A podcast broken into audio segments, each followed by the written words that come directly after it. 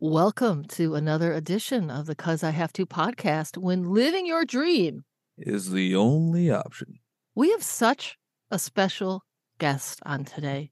Absolutely. I'm going to call her the queen, the queen of podcasts.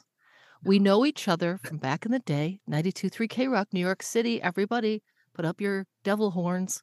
But she's gone on. Now, we're going to get to the bottom of this. I think her first podcast idea went viral and insane. She has, let me just list all the podcasts Hamilcast, which was about the Broadway show Hamilton, True Crime Obsessed, which is insane, uh, My So Called Podcast, which was about the show My So Called Life, uh, Let the Women Do the Work. Uh, we'll get into all this. Uh, she's on camera right now, just looking all coy, like me. Are you guys talking about me? Oh. It is Gillian Pensavalle. Please welcome to the program. Hi, everybody. Hello, podcast queen. Uh, before you say another word, we'll be right back.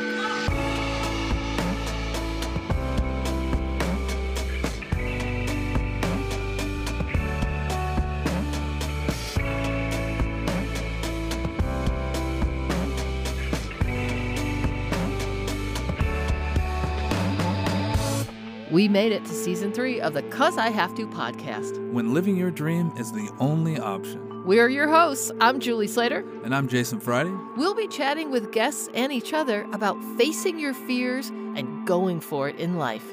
We hope to inspire you to live your dreams. Now let's get to it. And we're back with the queen of podcasting, Gillian Pensavalle. First of all, thank you for having me. Second, I can't take that title. I do. I I am a professional podcaster. It took me long enough to say those words that I do this podcaster. professionally. Yeah. Um, and I also have to say, Julie, like this is such an honor and a full circle crazy moment because I I mean, I still do, but when I was working at K Rock, I was like a young, I, I don't know, you were always really nice to me and I looked up to you and admired you. Um, still, I still do, but you were, um, it's hard to be like a, a young woman in the world. right, right, um, right. And you, um, I just you were always so nice to me, and and um, I was just like, oh my god, like Julie Slater's like right over there. um, so it's this you're is so a real sweet. big. This is crazy for me. So thank you, and Jason, you're here too. I'm just kidding. I just I, I, didn't know you back in my K Rock days, you know. So yeah, yeah. yeah. No, I, I am just gonna add on to that though. Um, so many people that I have met from K Rock days in New York have said the key word. You were always a key phrase, sentence, whatever. You were always so nice to me. Which totally. is really funny to me because I don't, I, when I was uh, getting a job at 100.3 The Sound in LA, they said, we just, we needed to sound nice. And I said, that is not a phrase anyone would use about me. So you're the wrong girl. well, but I think I I think with that what we're all trying to say is that like there was no ego with you and no bullshit with you like you sort of you know i when i started working there i was on the street team which is if you don't know what that is it is a thankless a abusive like nobody gives it i'm handing out oh keychains oh outside of fucking sam goody or whatever in oh jersey like i'm God. not kidding those were the things that we did. Um ba- like Sam Goody or whatever, you know, an FYE or some I don't know, some out of business music yeah. joint. Um, we went to it was like a Sam Ash in like a like a strip mall in Jersey or Long Island or whatever. So like no mm. one, it was like pretty. That's how I started there, right? And it was pretty thankless. But I remember, I don't know if you remember this, Julie. Do you remember that we went to? I think it was the Belmont racetrack and you had oh. to like take a oh. picture with the jockey. Yes. yes. What's going yes. on? And I was sort of like your handler for the day. Um, and that could have been like other people would have made that a really intimidating thing, but you didn't. We were just like hanging out for the day. And I was like, wow. I told everyone I was like, I got to hang out with the coolest person and whatever. That's so sweet. Um, so yeah, I think it was I think it was just there was sort of no there was like no bullshit there was no drama there was no ego with you like you were just excellent at what you did and you respected everyone around you. So i think that's what we're all trying to say when we say that. You were always like nice like it was never like oh shit julie's here. Like it was never like that. That's so awesome. I i mean no but that's that makes sense to me. She is no bullshit. She is right. real she is like, hey, this is how it and there is Am no... I accepting an award? Are you guys giving yes. me an award? Does that come yes. next? Yeah. yes. You got the uh, disc jockey the nice, achievement award. The nice yeah. award. Yeah. So maybe deep down I am nice. I don't feel like I'm nice, but I get no, what but you're saying. Who who who what was it Cavino that said that? Uh, uh we well Cavino Steve Cavino, but also Demos. Oh, Demos, Demos, too. Always was like, Yeah, you you you really helped me out. I'm like, I don't know if I did anything but I'll no. sure. But isn't that telling that you're not even trying? You're just like an inherently good person. That's what I, I literally was about to say. Like, hello, you're just being you. Doesn't that make it that much more authentic? Yeah. As, as my friend Missy says, Julie, just shut up and take the compliment. Just say thank you. okay, exactly. Thank you, guys. Thank you. Well, weirdly enough, this podcast isn't about me, although most things are.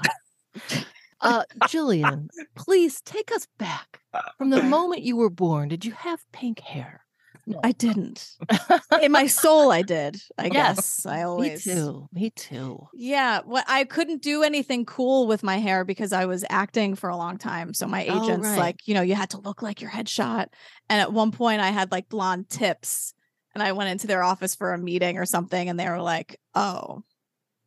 Well. Like, and I was like, they oh, take oh. scissors, they cut. Yeah, like off. it was sort of like a, you know, either get new headshots or change your hair back. And I was like, oh, oh all oh right. Oh and that was God. when I still thought I like wanted to be in that world. And then when I fell into podcasting and I quit, like there are no hard feelings there. I just I was sort of hang I this feeling was hanging over my head like am I allowed to not want to do this anymore? Because for so many years I was that was my thing. It was like such a big part of those Your horrible identity, horrible right? right? those horrible conversations of like so what have you auditioned for lately? What are you up to lately? And as long as I could say it's the word the I hate those conversations so much. I hate them so much that my husband and I made a web series about them called the residuals about actors auditioning for commercials.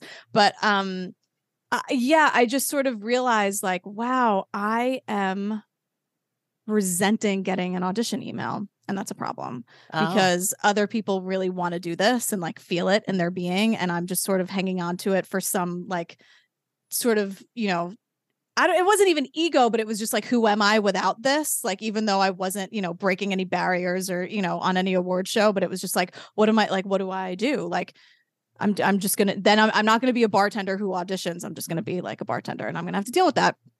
And then the podcasting came along and I realized um that's what I want to do and that's where my passion is and I would feel resentment and I was like someone else should be getting these emails like this is a, a bad feeling and that's not good and that's not right and that's okay like I it's okay to not want to do the thing you thought you wanted to do for so long and like don't fight that and just sort of let it all be what it is. So then I wrote sure. this very I thought I think nice email just sort of saying like I think we both know my heart's not in it and like I think you know and it was a super big agency and that was a hard thing too because I think it felt like well this is it. This is it now, right? Like yeah. I can't go back, which is you know more bullshit. Um yeah. but it was like a moment. I was like really in my head about it and when I wrote this email and they were like you know they all sort of responded and they were like great congratulations keep us posted like this is amazing this is good news and i seriously i felt like sending the email i felt so much lighter and then they responded so quickly because it was such a non-issue to everyone else but me. And then when i got the response and they were like hey like godspeed like let's stay in touch like are you cool for drinks later? Like you know next week or whatever and i was like oh okay yeah all right i think i can do this now. Wow. And then was so your was your first podcast idea Hamilcast? Yeah. So I, I um ha I I didn't listen to podcasts other than Serial.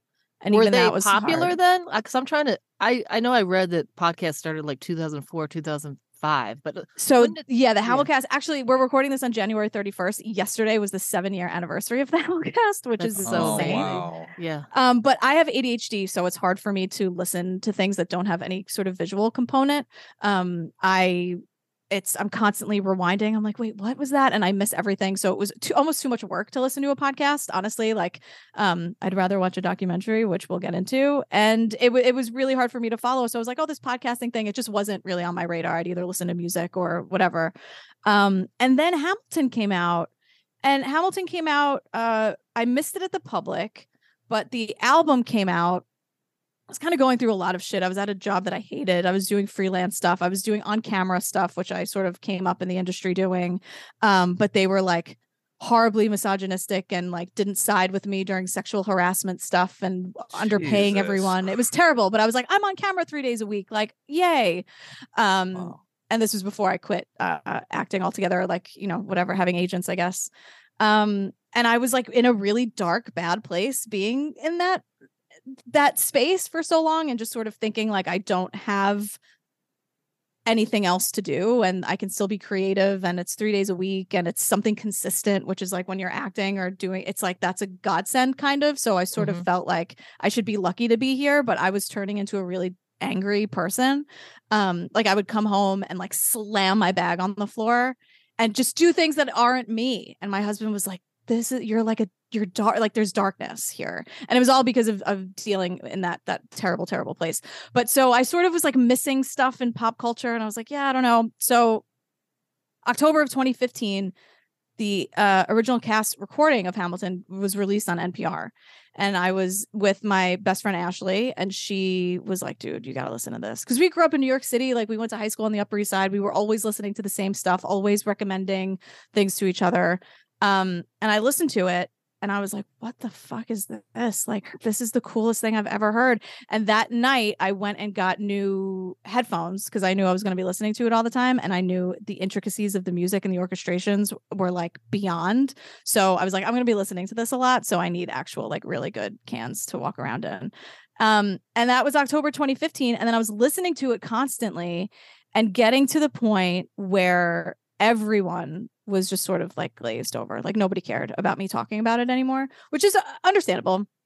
The, the hyperfixation thing. It was just, it was like, did you know that there was a guy named Hercules Mulligan? And he, you know, it's just like, whatever, just trying to weave it into conversations and just constantly talking about it. Um, and it ended, I got back in touch with someone who I, I hadn't been in touch with for a long, long time because of this thing. And I was just sitting there and I was like, wow, like I'm talking to all these people about it in my life. Like people are coming in being like, oh, you posted on, on Instagram about Hamilton. Like I'm into that too. We were all sort of like finding each other. And um, because my husband and I had made this web series, we got married and then made a web series uh, and lived to tell the tale. Like we don't have kids or a house or anything. We just like do creative stuff. We have a dog. She's awesome. Her name's Fiona. Um, but we, you know, we're not that, I don't know. I always say it's easier to explain what I do if I'm just like, I'm an accountant, I have two and a half kids, and I have the white picket fence, but that's not my life.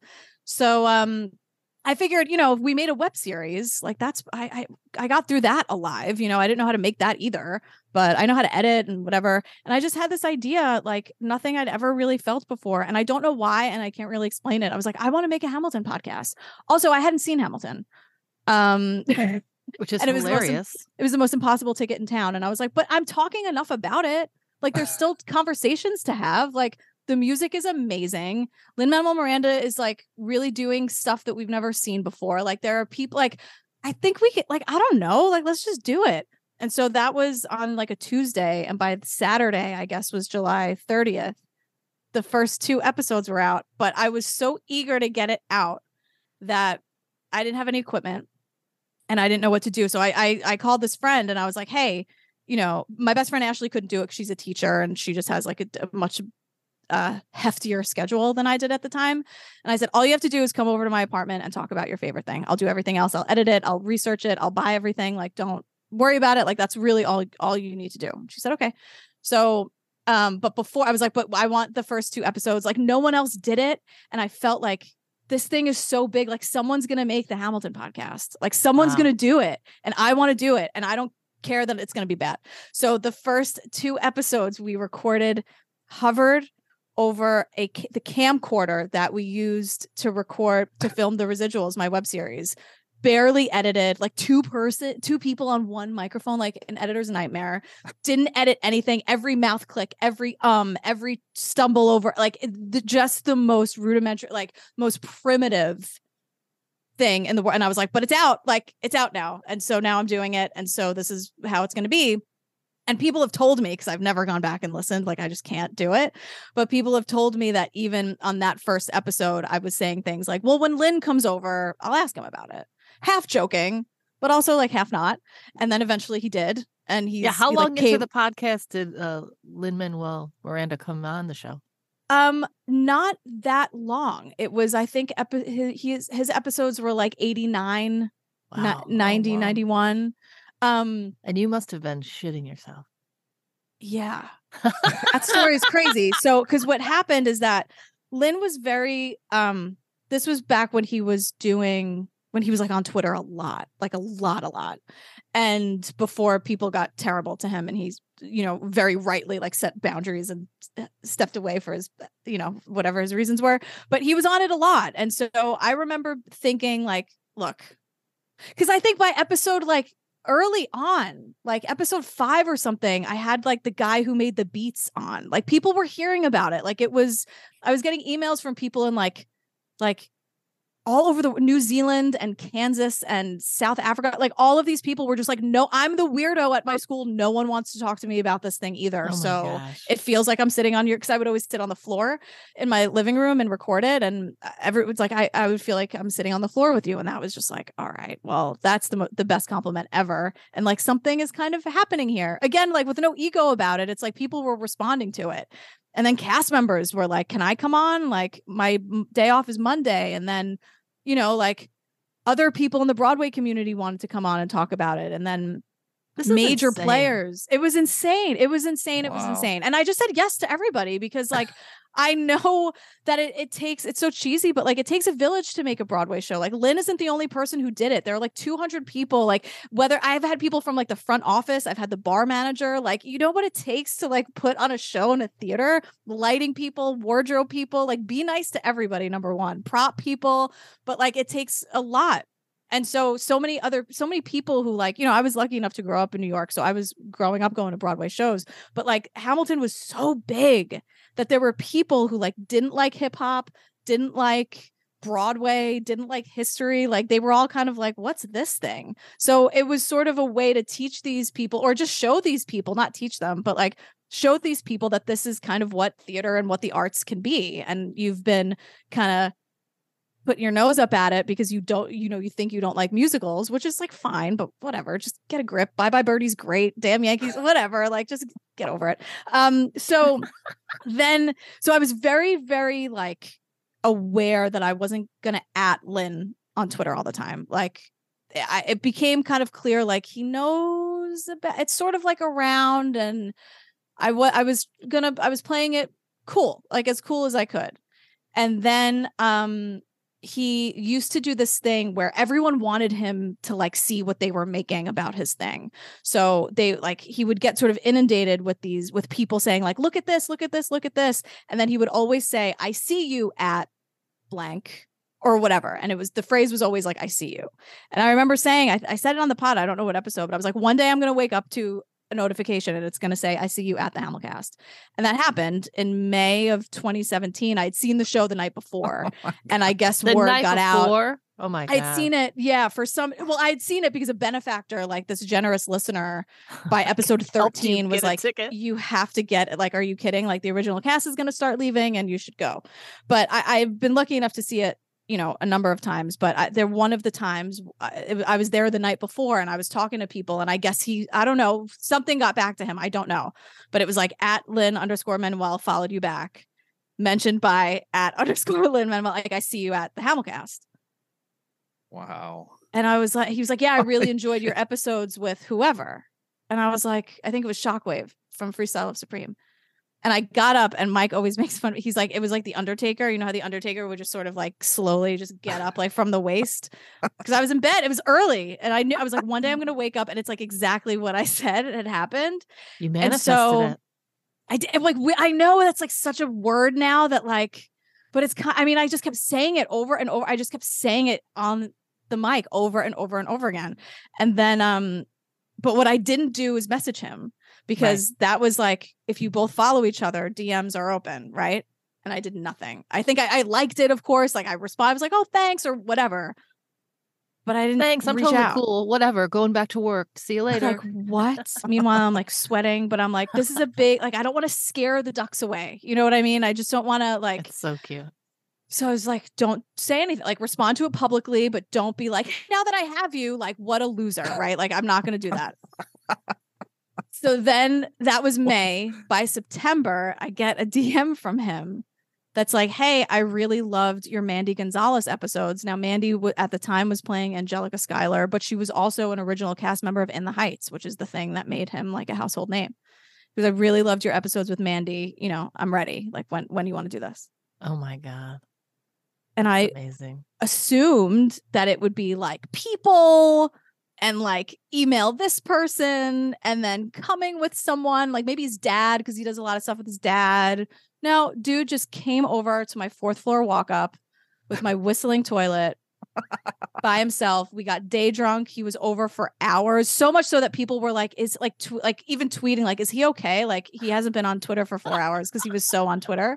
Got day oh drunk, ate popcorn. He played like fun, what do he called like fun goodies, like cut songs um during like bathroom breaks and like initial versions and then i learned later he had like four we had i think we did like three episodes with him and then mike and i did like just sort of recapping and just talking about like how insane it was and then a couple of months later, he goes on the news. He goes on like BuzzFeed News. And because all of those Hamil drops were coming out, I don't know if you guys know about the Hamil drop. So it would be like just ver- like, you know, Weird Al did one. He did like the Hamilton polka. And it's just people who were, you know, just different singles. Um, and there was a version of the song Burn called First Burn. It was like the first lyrics that were like cutting. And he told everyone, I'm the last to know, that he decided to make that a Hamil drop during a bathroom break while recording the Hamilcast because Mike and I freaked out about it so much. And he was like, Yeah, on the way home, I just like called Atlantic Records and oh just made God. it a Hamil drop because he was like, Yeah, like Gillian was like freaking out about it. And I was like, Yeah, this is kind of dope. Like, I should maybe do something with this. And then he like sent it to me. He was like, Hey, your episode comes out at midnight. Like, so does this. Like, you have it. Like, this is an exclusive. Let's just like take it and talk about it and do whatever. And like use use my demo from like SoundCloud where it's him like trying to sound like Eliza. Just like take it. No one else has that. You just take it. Just do it. Oh my! God. I'm God. like, what the fuck, dude? This Holy so yeah, he, he's super generous. Like, like he wow. just, yeah, it was pretty rad. It was pretty rad, and that was sort of that started everything. That was like that. I mean, it was incredible, incredible, incredible up until that point. And I remember someone saying to me, like, "So you're done now, right? Like, you got Lin." I was like, "Are you out of your mind?" Am I done? I can't believe you're still doing it now, right? I know, seven years over three. Like, I just, what did I just finish? I just finished editing like three. I was just, I just typed like episode number 360. Oh my god. Oh my God.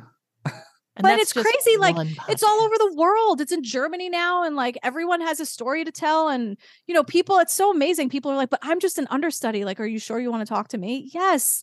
Because now it's evolved. Like, yeah, like even in my pitch email, I'm like, look, I know well, it's called the Hamilcast. We'll talk about your Hamilton story, but like you did stuff before it and either you did stuff after or you're going to or i see on social media that you're an activist or you're this like talk about whatever. There was one episode where because everyone has like two or three episodes because i just never cut anyone off. I'm like you can talk for three hours for all i care four hours. I really don't care.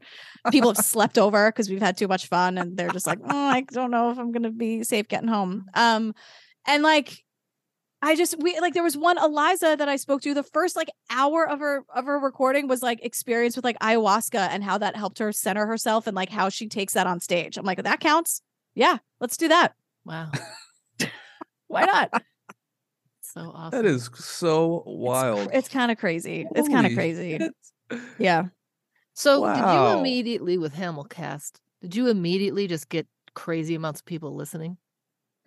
Well, I mean, sort of like the Hamilcast. I, I mean, it's it's always been a niche thing, even though Hamilton is like the biggest thing ever. And I think there are people who have like come and gone. Like there are definitely people who aren't as into the show as they are. And like I don't listen to it as often as I did in those early years in January of 2016. Like also because I don't really if I have headphones on, I'm working.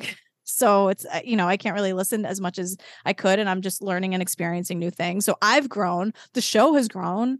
You know, I used to have a co host and around episodes 80 or something. Like I don't anymore because she just decided that there were, you know, other things happening in her life that were more important. And it was always my show. I did every, you know, it was just like, okay, well, can I do this by myself? Like, yeah, I can. I totally can. Um, and I was always going to. So it's it's changed and it's evolved and i think people and fans change and evolve so but there was definitely something like i never really gave a shit about the numbers but there was definitely something happening like in the beginning yeah. because people were googling it all the time and yeah. it was so inaccessible like to a point like we have to change how broadway is so inaccessible especially to people of color because there was a whole thing it's like this is really great that like there are all these black people and people of color and asian people like on stage but the audience is all rich white people. And Hamilton is the hardest ticket on earth to get. And so I think, I mean, that's still a conversation that's happening.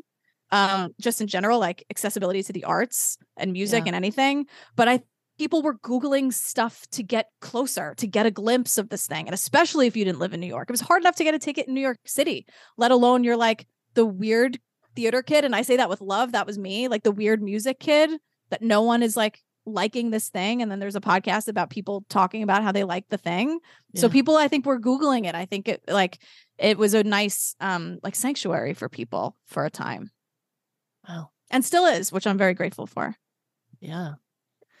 Okay. Like mind blowing. Oh my I know. God. Pretty uh, crazy. Uh, yeah. So then how did how did this jump? So you started Hamilcast in 2016, but then only a year later you started uh co-hosting True Crime Obsessed. How did that come about? So and, and Patrick... by the way, if you're listening, that show is like out of control popular and it's it's it's Thanks. even more popular than Hamilcast, am I right? Oh, by a lot. I mean, oh, yeah. yeah, by by a lot. Yeah. Definitely. Even though um, Hamilcast was like insanely popular, this is like triple X. Yeah, well, thank you. You're being very generous. Um, uh, yeah. So you know, Patrick Hinds, who's my co-host on that, he made a Broadway podcast before I did.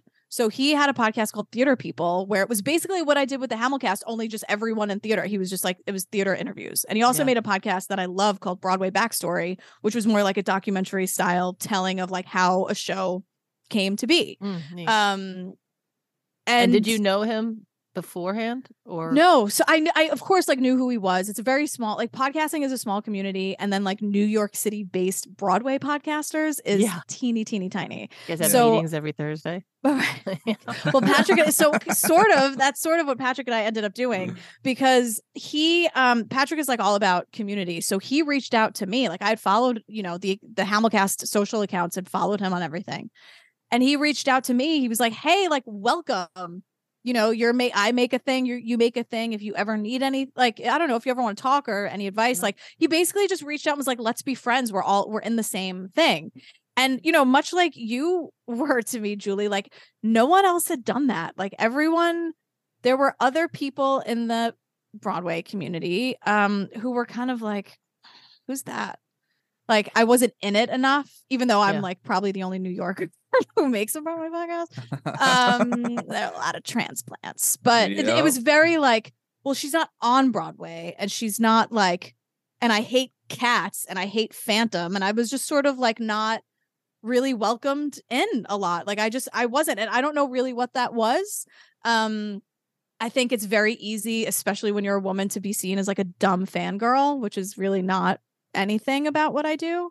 So Patrick was nice and like I don't know we became friends and he um it's hard to make friends you know he's married with a kid who was a very who's she's eight she's going to be 9 but back then she was like a little kid and I was married and we were like 30 and it's hard to make friends when you're that age when you have like a life you know what I mean and we just became friends and we started meeting we started texting each other and being like you're not in Midtown right now, are you? And then getting cocktails and getting drinks and then just sort of getting to know each other that way.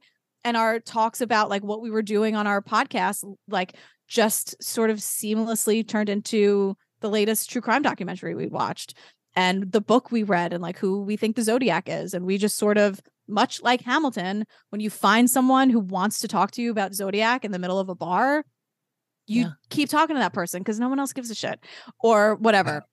So it was the same thing with Hamilton, where it was like, oh, you like there's more like me. Oh my, it's like oh, aliens finding each other. Um, and so one day I I just thought like, you know, because I've been I read Helter Skelter way too young and Zodiac. Like I was in, I've always been into true crime, and so documentaries especially. And I I said.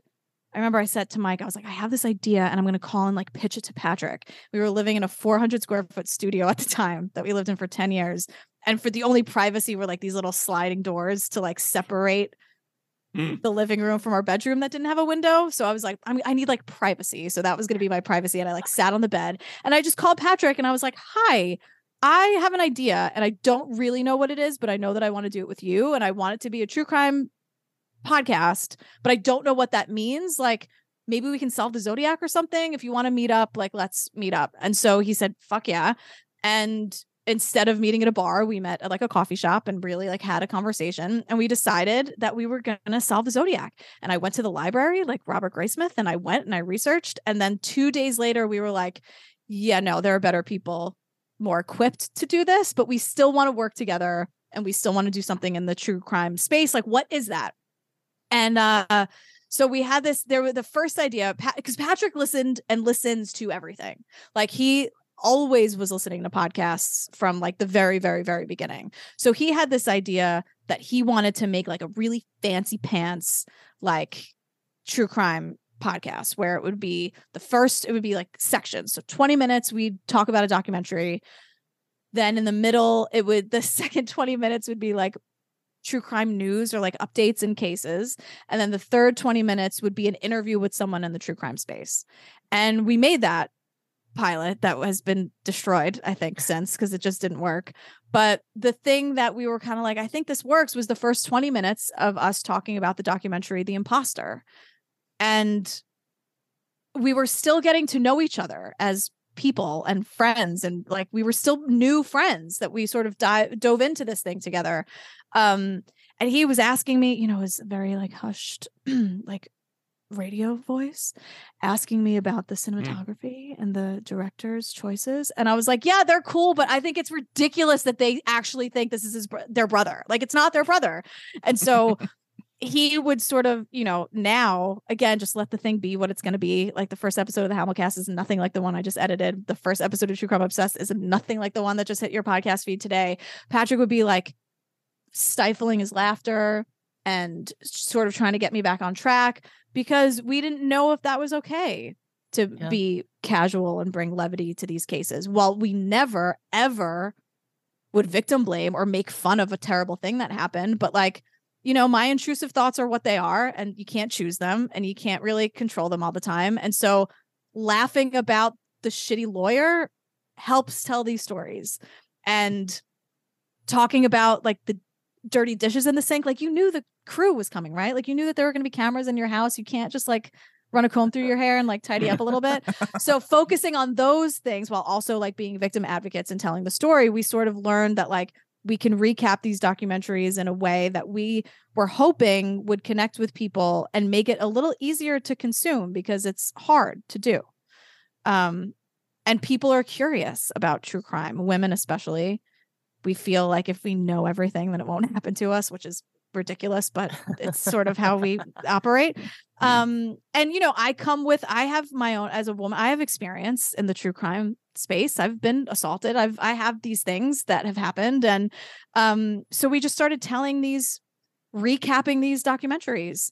Um, and it's just evolved into something that is insane and wild and you know we've gotten over the years like a lot of flack for it you know i think people see true crime obsessed and then see like the tagline. It's also a terrible name for a podcast. We've discussed it openly finally. It doesn't really say what we do because we didn't know what we were going to do at first. Like, I mean, you guys are ago. obsessed about true crime, but I guess you don't have like a comedy thing in the title. Right, but if we did, like we already get in trouble for that and we get we hear from people and if you're not into it or you don't like what we do that's totally fine, but we do hear from people where it's like, "See, you didn't listen." Because no one's making fun of the victim in this. Nobody. And if they yeah. are like i'll come for them. So they get mad they get mad at me for being too angry. And i'm like look if i'm talking about a rapist i'm going to get mad. If i'm talking about a murderer i'm going to get mad. So you're mad that we say that it's comedy and then you're mad that i'm too mad about like atrocities and racism and all this shit and i'm too woke and i'm too this and i'm too whatever. Um but the people who like it let's talk about them because they're nice.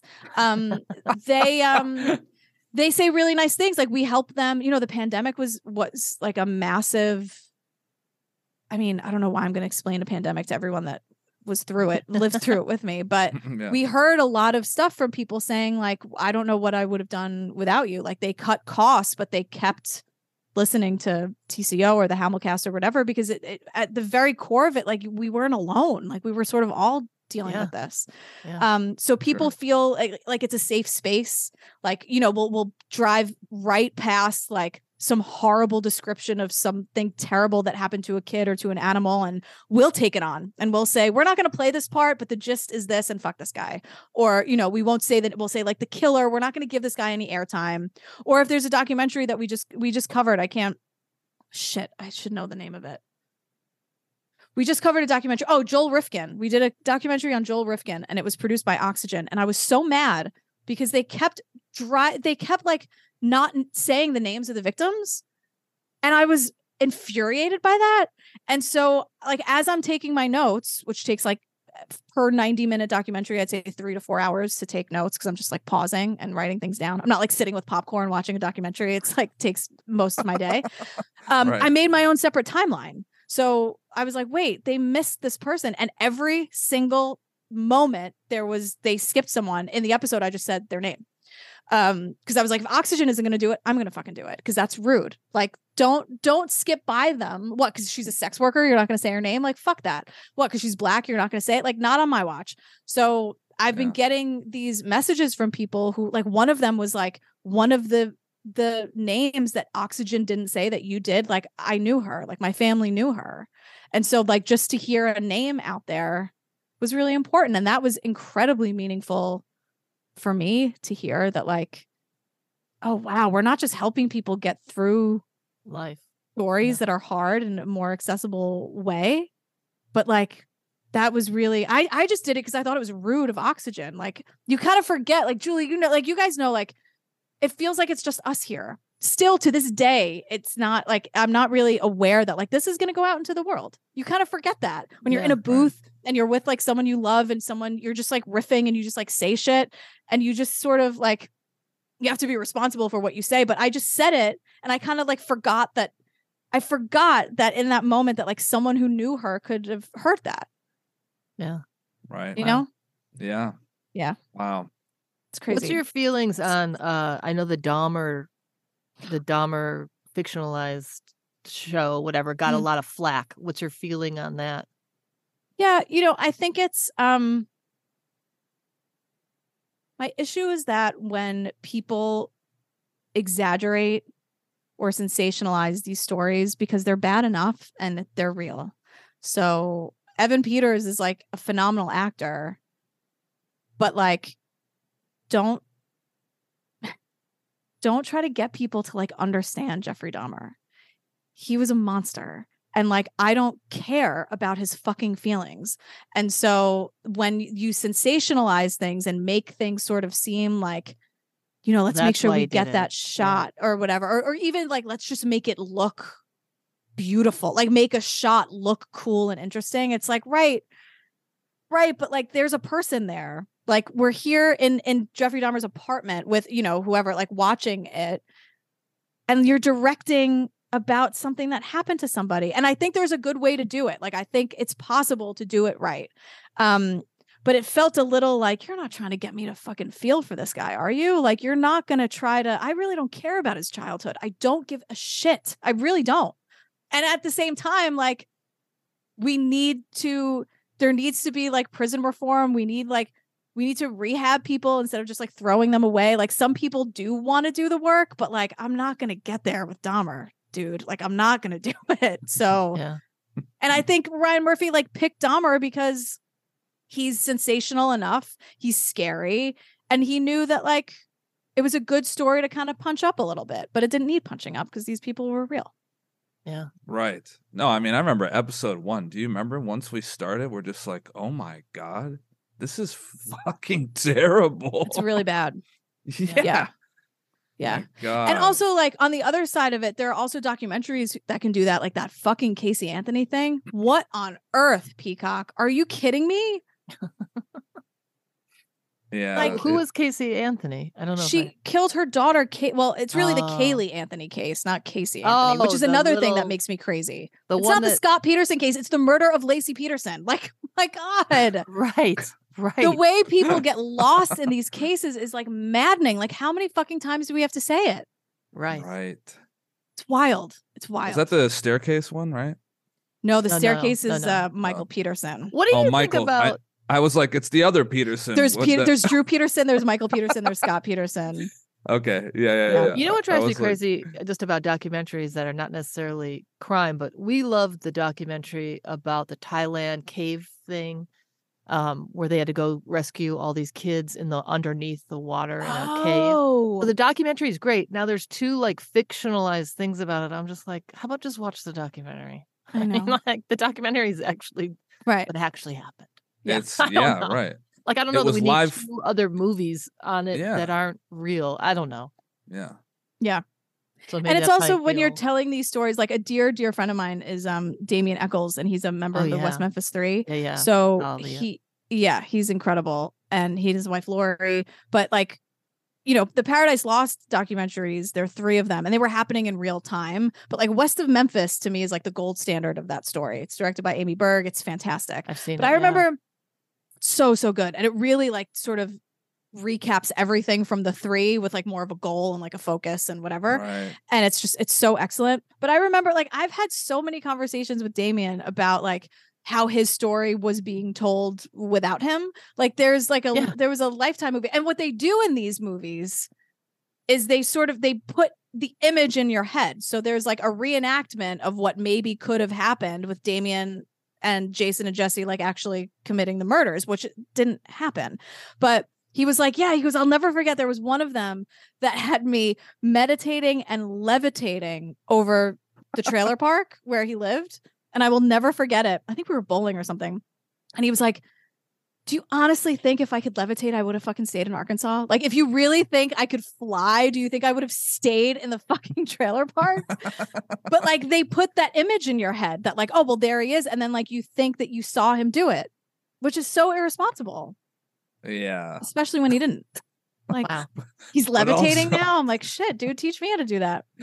The obvious part though, it's like you think I want to stay in this. Right. Do, like if you think I could like fly. Oh you know what I'm gonna do? I'm God. gonna hover over this shithole and then just come and, right back down and stay here. Right? Yeah, that's that makes. Like sense. in what world? Makes sense. Oh my god. So crazy. So tell us yeah. about the path of true crime obsessed then. Like when you first started that, was that an immediate hit as well? Are you just like a, a hit maker? And the answer to that, my friends, is yes. Yes, she is a hit maker. And you're going to find out more on how many hits she makes next week. What? You're going to make these people wait a week for this? I know. Look, it's. we have to do it. We talked to the lawyers. They said sorry. Another two parter. Tune in to Gillian Pensavalle, the podcast queen. The queen of all things podcasts. She's going to tell us more about uh, True Crime Obsessed, Damien Echols, if you might know him in the news, and more that's coming up next week. So that's a wrap, guys. Thanks for tuning in. See you next week. Thanks for listening to the Cuz I Have to podcast. Find us on Instagram at Cuz I Have to Podcast. Email us at Cuz I Have to Podcast at gmail.com. If you know someone living their dreams, tell us about them. And if you dig what you hear, please share the podcast on your socials so we can grow this baby. Okay, folks, until next time.